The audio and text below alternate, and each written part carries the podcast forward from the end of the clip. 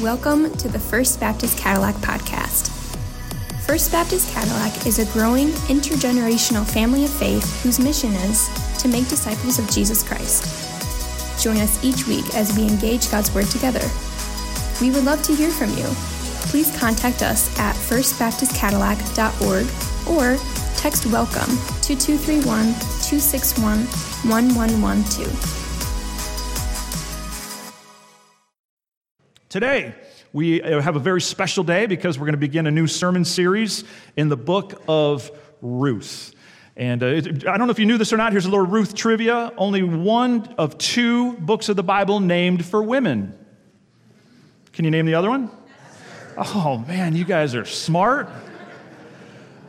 The book of Esther is the only other book of the Bible named for a woman. And as we shall see with Ruth, it's not only that she's a woman, but she is a Gentile woman, meaning that she is not a Jew, not a part of God's original you know, called people, his chosen people, the Israelites. And there are actually some fascinating points of connection between Ruth and Esther. Uh, Warren Wiersbe, he summed it up like this. Now, see if you can follow this thinking, but it's like, wow, this is so cool. The book of Ruth tells the story of a Gentile who married a Jew and became an ancestress of the Messiah. We're going to see that unfold in the coming weeks. The book of Esther introduces us to a Jewess who married a Gentile and was used of God to save the Jewish nation from destruction so that the Messiah could be born. How cool is that? You know, and some incredibly fascinating points of connection between Ruth and Esther. One thing that you're going to notice about this book, if you haven't already, is that it is a beautifully written piece of literature.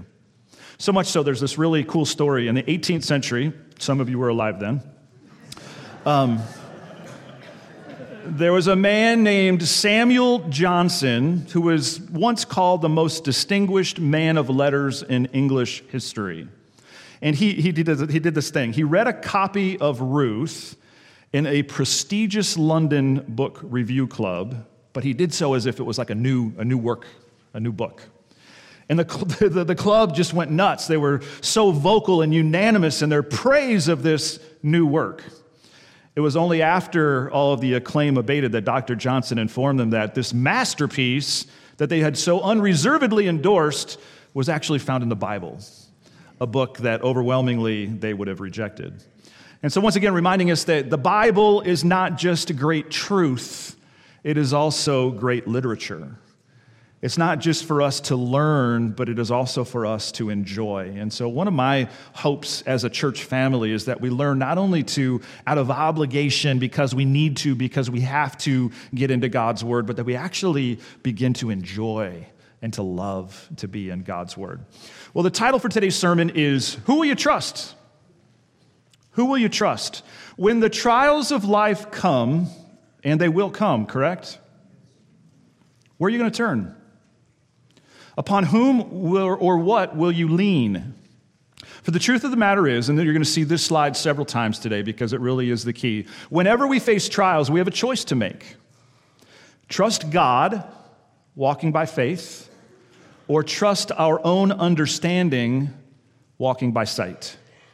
And of course, you recognize probably those concepts coming from Proverbs 3 and 2 Corinthians 5. Whenever we face trials, we have a choice to make. We can trust God and walk by faith, or we can trust our own understanding, walking by sight. We, we can take matters into our own hands, or we can release them and place them in God's hands.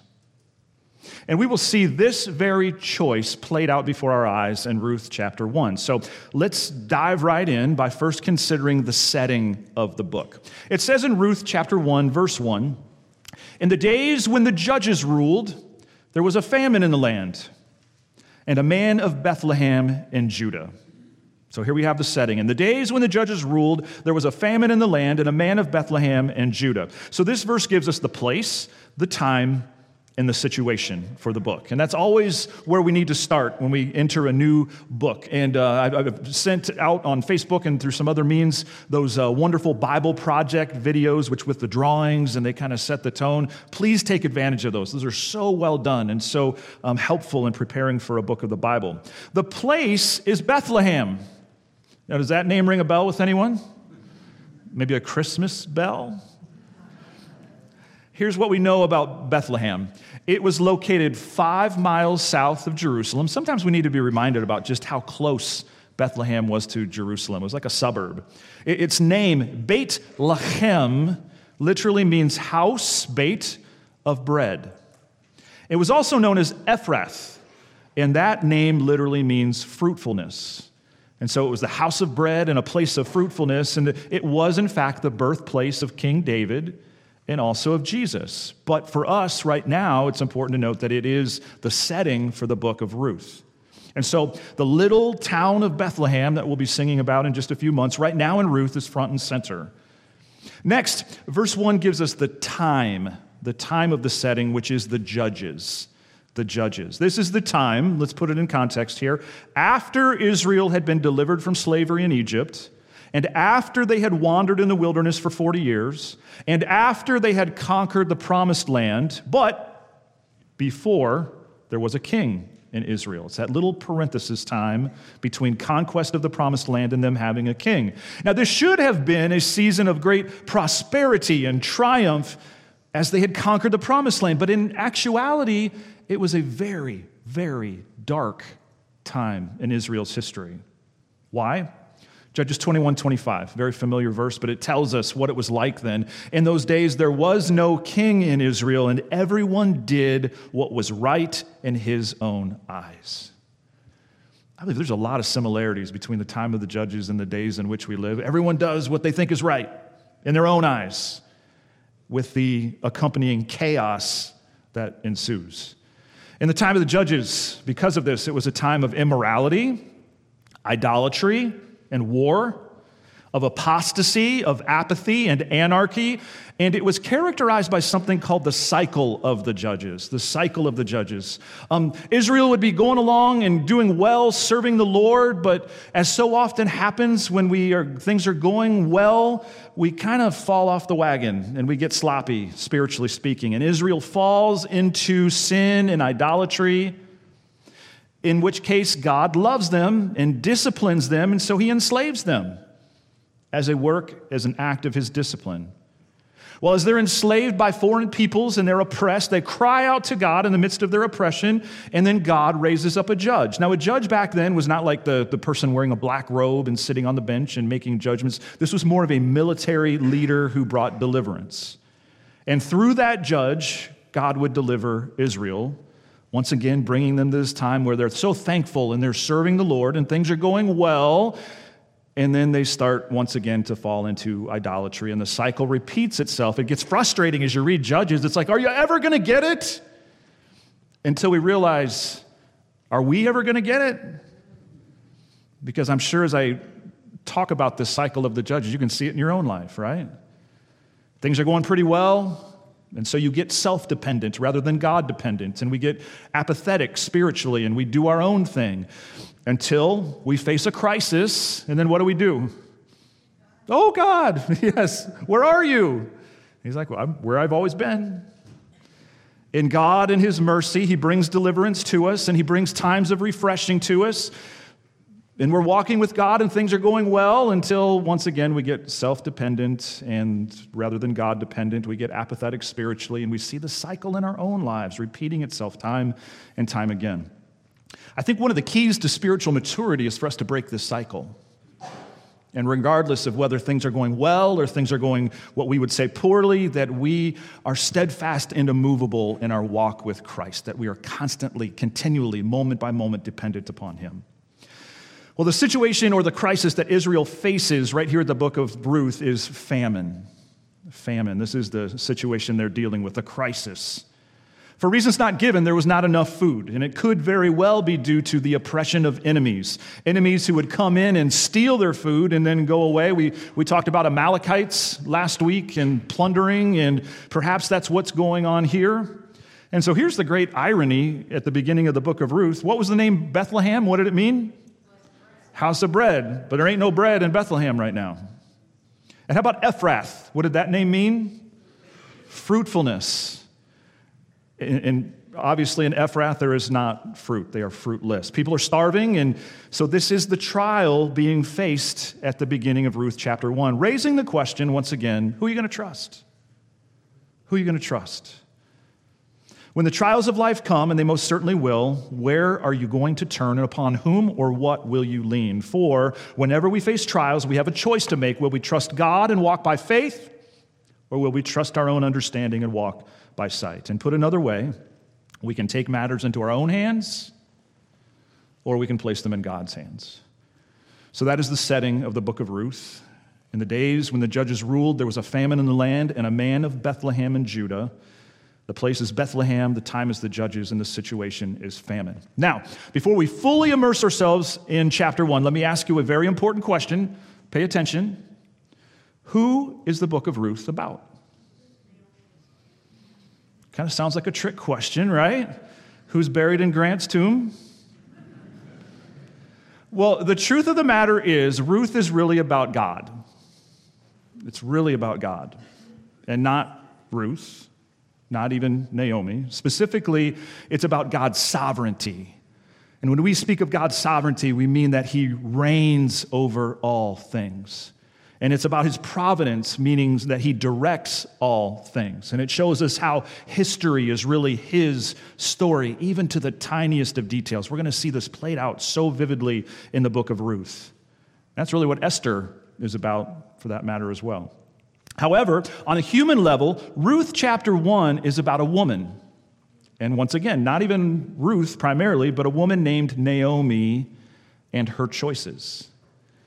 Ruth chapter 1 is about a woman named Naomi and her choices. Specifically, we're going to look at three things. The chapter breaks down into three sections Naomi's wrong decision, Naomi's wrong counsel, and Naomi's wrong attitude.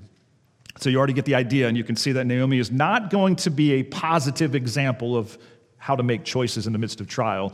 Rather, in many respects, she's going to show us what not to do, what not to do when we face trials. So let's first look at Naomi's wrong decision in verses 1 through 5. Let's go back to verse 1. It says, And a man of Bethlehem in Judah went to sojourn in the country of Moab, he and his wife and his two sons. The name of the man was Elimelech, and the name of his wife Naomi.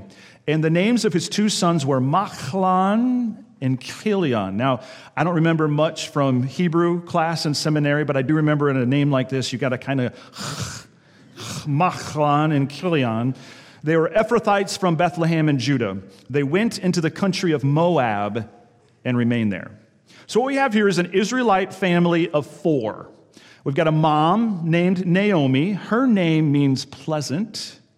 We have a dad Elimelech, whose name means My God is King. And we got two squirrely kids there at the bottom with bad haircuts named uh, Mahlon and Chilion. Now, unfortunately, Naomi, Pleasant, and Elimelech, My God is King, they're not going to live up to their names. Confronted with the trial of severe famine, they make the choice to pack up, to leave Bethlehem, and to move to a place called Moab on the east side of the Dead Sea. It was about a 50 mile journey from Bethlehem, so not, not incredibly far, maybe here to Traverse City, but the fact of the matter is they didn't have cars, right? And so to travel 50 miles, likely by foot, maybe some beasts of burden to help with it, it was still a, an arduous journey to go from Bethlehem to Moab. And while Moab was not far from Bethlehem, it was in fact a world apart as different from Bethlehem as night is from day. Their inhabitants in Moab, they were known as Moabites, and they were descendants of Lot. Remember the story of Abraham and Lot back in Genesis. And there was this really dark, twisted account in Genesis 19 of how um, Lot's daughters got him drunk and slept with their father, becoming pregnant. And that's where the Moabites come from the incestuous union of Lot with his firstborn daughter. So think about this it, Moab was both Lot's son and his grandson, right? Which set a very unholy trajectory for these descendants. Further, the Moabites were enemies of Israel. They were enemies of Israel. There's a, a story in Deuteronomy and Numbers of how the, the, Moabites mistreated the Israelites when they were sojourning, when they were being led out of the Exodus, and the Moabites were not helpful. They would not provide resources for them. And then during the time period of the judges, they would actually invade Israel. And then, if all this weren't enough, Moabites worshiped the god Chemosh. Moabites worshiped the god Chemosh, a demonic entity which demanded human sacrifices and all kinds of immorality. You put it all together, and God says of the Moabites in Psalm 60, verse 8 Moab is my wash basin. I, I tried to think, what does, what, what does that mean? Moab is my wash basin. I, I think what he's saying is it's that ring of bacteria around your bathtub, right? That's how God viewed the Moabites. Disgusting, good for nothing, and so then, why would Elimelech lead his family to Moab? Well, because apparently there was food there, and there was none in Bethlehem. But it does raise the question uh, was it right for Elimelech and Naomi to move their family to Moab? Was this a right choice? And through Western eyes, we might say, well, sure, what's the big deal? People move all the time for, jo- for jobs and for different reasons, and especially to take care of their families. A man's got to do what a man's got to do, and certainly he needs to feed his family.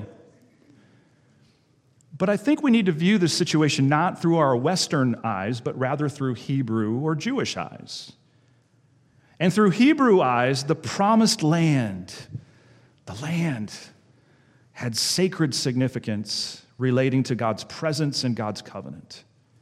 It was not to be taken for granted. It's not like Wexford and Missaukee County, right? Which wonderful counties, but it's not, this is different. At the end of the day, the promised land was a gift from God to his people. It was an expression of his covenant faithfulness, dating back all the way to Abraham in Genesis chapter 12 which is what made the exile so devastating when uh, Babylonians and Assyrians came in and forcibly removed God's people from the promised land. That's really what was so devastating about that whole experience. And so, through, through Hebrew eyes, especially post exile, looking back, uh, to voluntarily turn your back on that land, even in a time of famine, would be in essence to turn your back on God and His covenant and his people. Now, I, I get it. I understand why Elimelech and Naomi did this, They're trying to save their family, but they are, in fact, showing us something here. They're living out the truth that whenever we face trials, we have a choice to make. We can trust God, walking by faith, or we can trust our own understanding and walk by sight. I think it's fair to say that Elimelech and Naomi trusted in their own understanding and they walked by sight, taking matters into their own hands rather than placing them in God's hands. They voluntarily left the land. They voluntarily left Bethlehem. They voluntarily left God's people, turning their back on God's land, God's covenant, and God's people. And as we might expect, things did not go well. Things did not go well for this family in Moab as they lived amongst the people that worshiped Chemosh and fought against Israel. We read in verse 3 But Elimelech, the husband of Naomi, died, and she was left with her two sons. Now, becoming a widow is tragic in any culture, and some of you know that painfully firsthand. But to be a widow in this time and culture had some extra challenges attached to it. They, they had no social security, they had no pensions or retirement, they had no life insurance. To have no husband meant to have no means of support. Except what did Naomi have still? She had her two sons, and that's something. She wasn't alone, and she had hope for some means of support. And then it says in verse 4 these two, the sons, took Moabite wives. The name of the one was Orpah, and the name of the other Ruth. They lived there about 10 years. So, Naomi's two sons take Moabite wives. Is that a problem or not a problem? It's a big problem in God's eyes. It's a big problem. For back in Deuteronomy, he instructed the Israelites concerning foreign wives that you shall not intermarry with them, giving your daughters to their sons or taking their daughters for your sons, for they would turn away your sons from following me to serve other gods. Then the anger of the Lord would be kindled against you, and he would destroy you quickly. Church, you get the idea that God cares a lot about who his people marry. It was true then, and it is still true today. Marriage is arguably the second most important decision you will ever make in your life.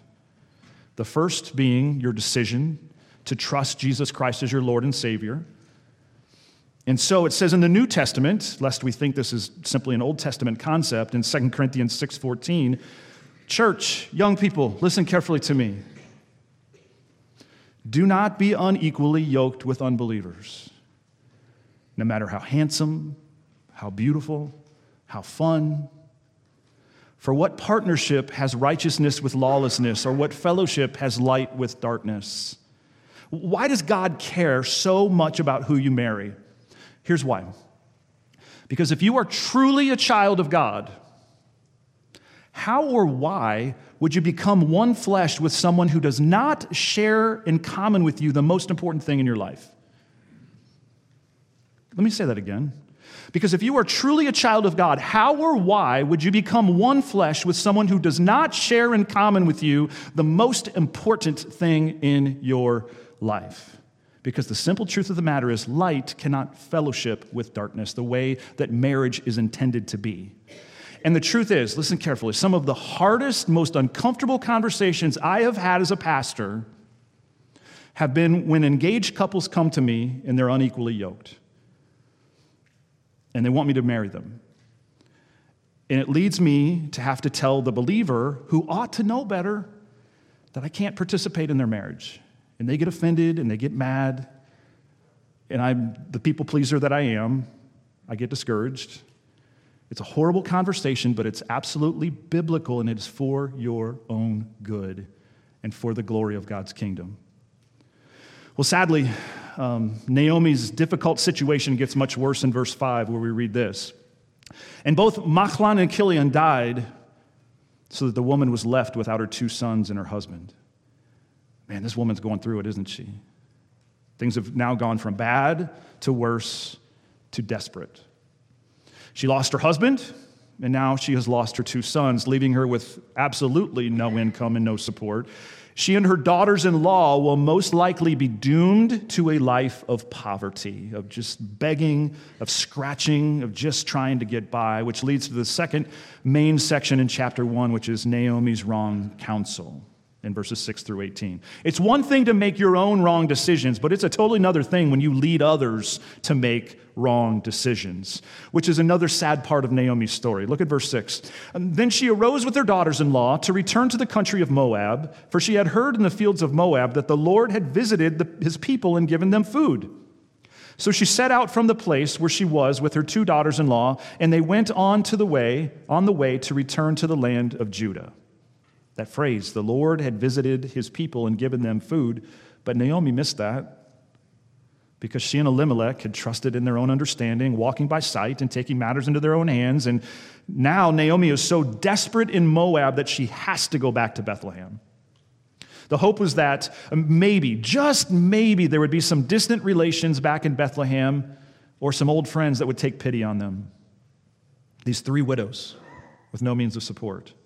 And so they packed up what was left of their lives in Moab and they prepared to travel the 50 miles back to Bethlehem, once again around that northernmost part of the Dead Sea, back to the promised land. But before they left Moab, Naomi has something she wants to say to her daughters in law, and we read it in verse 8. But Naomi said to her two daughters in law, Go, return each of you to her mother's house. May the Lord deal kindly with you as you have dealt with the dead and with me. The Lord grant that you may find rest, each of you in the house of her husband. And then she kissed them, and they lifted up their voices and wept. So, Naomi is giving these grieving young women an out. She's given them an out. You see, if, if they stay behind in Moab, they could likely remarry and then be taken care of by their new husbands. They could start over and begin a brand new life. But, but if they go with Naomi, chances are that they're going to be doomed to a life of poverty, scratching and clawing just to get by. And so we read the response of the ladies in verse 10. They said to her, No, we will return with you to your people. But Naomi said, Turn back, my daughters. Why will you go with me? Have I yet sons in my womb that they may become your husbands? Turn back, my daughters, go your way, for I am too old to have a husband. If I should say I have hope, even if I should have a husband this night and should bear sons, would you therefore wait till they were grown? Would you therefore refrain from marrying? No, my daughters, for it is exceedingly bitter to me for your sake that the hand of the Lord has gone out against me. Uh, file that word bitter away in your mind because we're going to come back to it in just a few minutes. But what, essentially, what Naomi is saying to her two daughters in law is this it's no use staying with her because she isn't having any more marryable sons anytime soon. So their best bet is to stay here in Moab and to start a new life without her. Which, man, more and more tough decisions. Decisions which have huge consequences, painful decisions. We've been there, haven't we? I wonder if you were Orpah or Ruth, what would you choose? What would you choose? What will Ruth and Orpah choose? We read in verse 14. Then they lifted up their voices and wept again, and Orpah kissed her mother in law goodbye, essentially, but Ruth clung to her. Apparently, Orpah took Naomi up on the offer. She would remain in Moab, hope to remarry, and start a new life apart from Ruth. But it says that Ruth clung to Naomi like gum on the bottom of your shoe, right? Naomi wouldn't be able to get rid of her. Ruth's response communicates deep sacrificial loyalty, but Naomi isn't done trying to talk her out of it. She says this in verse 15. Um, Naomi says, See, your sister in law has gone back to her people and to her gods. Return after your sister in law. And here, here's part of the second main point Naomi's wrong counsel I highlighted that phrase, to her gods. For again, through our Western eyes, what's the big deal about whether someone lives in Moab or someone lives in Bethlehem? If they live in Manton or they live in Lake City or Cadillac or McBain. But the truth of the matter is, to reside in Moab would mean embracing the gods of Moab. And therefore, to experience a future appointment with God's judgment and God's wrath. This is no small decision to make to go and live in Moab and to embrace their gods. And so, this is in fact horrible counsel with eternal significance, eternal consequences. Once again, Naomi is making decisions in the physical realm with no regard for the spiritual realm. Naomi is making decisions in the physical realm with no regard for the spiritual realm. I wonder how often we do that. I think of that, that, that verse. There, there's a way that seems right to a man, Sure seems right through our physical eyes and through our culture. It seems right, but then that verse goes on to say, but the end thereof leads to death. Even giving Ruth the counsel that she should do the very same thing. Well, clearly, Naomi continues to walk by sight rather than by faith, leaning on her own understanding, and now giving the wrong counsel that goes along with it. But fortunately, Ruth would not be swayed. She was steadfast and immovable in her loyalty. And we read in verse 16, oh, this is so beautiful. But Ruth said, Do not urge me to leave you or to return from following you. For where you go, I will go, and where you lodge, I will lodge. Your people shall be my people, and your God, my God. Where you die, I will die, and there will I be buried. May the Lord do so to me, and more also, if anything but death parts me from you. This is one of the most beautiful passages, beautiful confessions in all of the scriptures. These are the words of a friend who is indeed faithful and true. Those are hard to come by these days, aren't they? Loyal to the end, regardless of the cost. In a very real sense, Ruth the Moabite here demonstrates more godly character than Naomi the Israelite. We kind of found that back in our study of Jonah, didn't we? The people that you didn't think would be acting in godly ways did, and Jonah, who you would think the prophet of God acting in godly ways, he did not. Ruth acts in a godly fashion even in spite of Naomi's wrong counsel.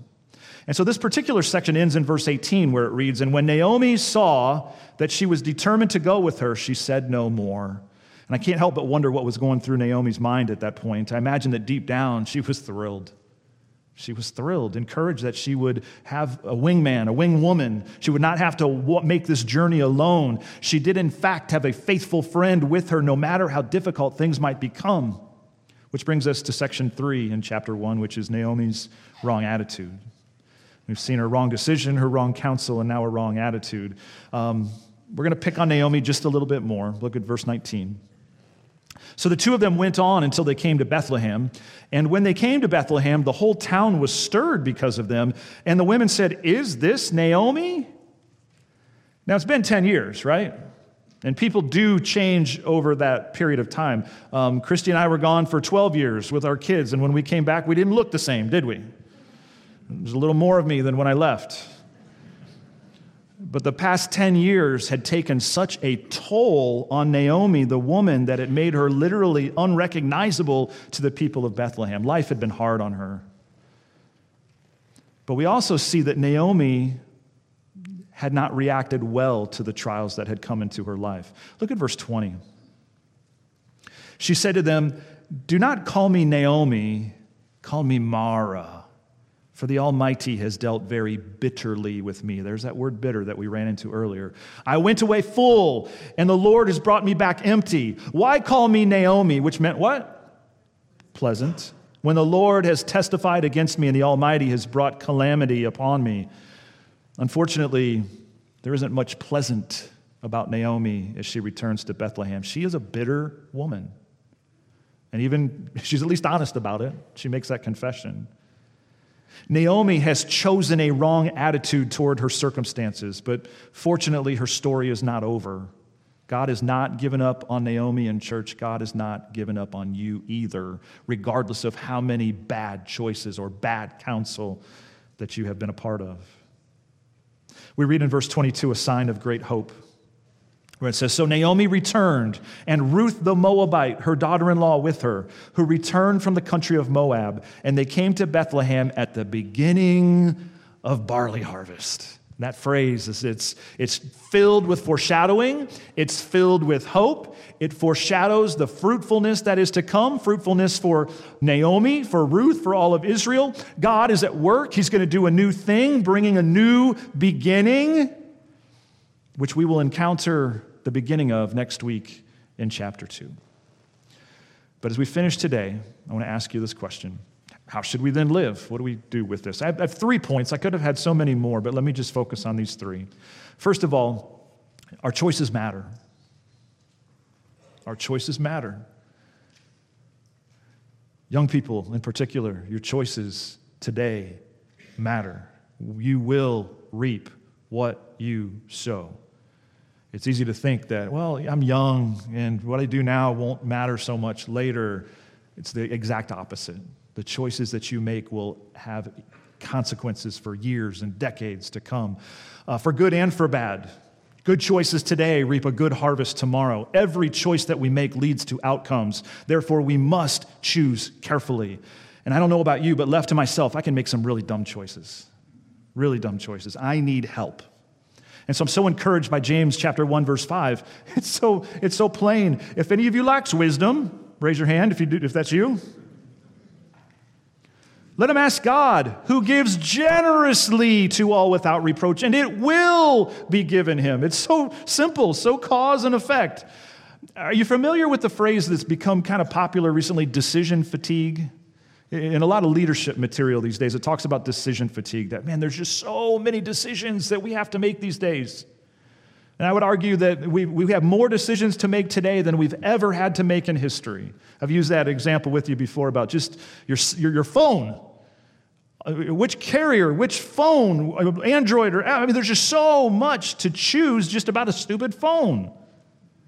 And that's, that exemplifies so many of the choices that we have to make in our lives today. If we're going to make right choices, right decisions, especially in the midst of decision fatigue, we desperately need divine wisdom. And fortunately, God here promises to give us wisdom if we would but ask, believe, it says, and obey. Because I think there's a lot of time God makes it very clear what we are to do. We don't like it, and so we choose a different path with, again, all the consequences thereof. So this is important because our choices really do matter. Our lives really become simply the sum of our choices, do they not? Number two, second point return. Return like Naomi. Naomi, who took matters into her own hands and wandered to the foreign land of Moab, the land of Chemosh, the land of Israelites' enemies. That is the picture of so many of us, isn't it? We've wandered, we've gone astray. Some of you right now, this morning, are in Moab. You're not where you're supposed to be. You know it. You've wandered from God's path. Isaiah 53 6 says, You're, you're in good company. All we like sheep have gone astray. We have turned every one, it emphasizes, to his own way. And the Lord has laid on Jesus, praise God, the iniquity of us all. We've all wandered, so don't feel like it's just you. The question is, what do you do after you wander? Well, Isaiah 55 tells us, says, Let the wicked forsake his way, and the unrighteous man his thoughts, let him return. Return, return to the Lord, that he may have compassion on him and to our God, for he will abundantly pardon. Let him return like the prodigal son. How did the father respond in the story of the prodigal son when the, the prodigal returned home? Did he wave his face and say, I told you so? Is that what he did? No, he ran to him. The father embarrassed himself, humbled himself by running to his son, throwing his arms around him, and saying, Welcome home. Let's have a giant celebration. I'm so glad. I've been waiting. I've been watching. I love you so much. I'm so happy that you're home. And so it is with God. He waits. Jesus knocks at the door of your heart. And here we see Naomi, who's been called the prodigal daughter of the Old Testament. See some similarities? Prodigal son went away rich, came home poor. Naomi went away rich, went to Moab, wandered in the place that she did not belong, came home poor. But now, finally, back in Bethlehem, she's in the place where God can do a fresh new work in her life. And when you return, God will do the same for you. God will do the same for you. But it is necessary that you return. Next, our choices matter. Return bitter or better. Bitter or better. As we've said multiple times today, we're all going to go through trials, hard trials that require of us to make choices. We're going to go through hardships and difficulties. The question is, how will you respond to those trials? Trials are inevitable. Your response is not inevitable. Your response is up to you to choose how you will respond. Chuck Swindoll, you've heard this quote before. Life is 10% what happens to you and 90% how you react to it, right? I've seen people, as a pastor, go through very similar circumstances, but respond totally differently in those circumstances. Without question, I, don't mean to be hard on Naomi. She had great, great tragedy happen to her. But she compounded that tragedy by choosing bitterness. And, church, by the power of the Holy Spirit, we can choose to become better rather than bitter. As we embrace the hard biblical truth that God really does, even in the hardest of circumstances, work out all things for our good, we can choose to become better rather than to become bitter. So, our choices matter. Return. We can become bitter or we can become better. Next week, we get to see the new beginning emerge in Ruth chapter 2. Would you pray with me? Father, I thank you that biblical characters are real and they fail because we can relate to that failure. There are times I've made wrong choices chosen to wander into Moab, Moab, chosen to go my own way and deal with the consequences thereof. And there have been times and trials where I have chosen bitterness. And so, God, thank you for Naomi. It's a hard chapter that way, but God, we're thankful that it ends in barley harvest. And so, for those who are here this morning, God, who maybe are struggling, they're, they're bitter, they're in Moab, they're in the midst of the, some hellacious trials. God, would you encourage them today with the truth that you're on the throne, you're at work, and you offer a new beginning to them, regardless of what the past has been like? Would you speak that truth to someone right now? We ask in Jesus' name. And all of God's people said, Amen.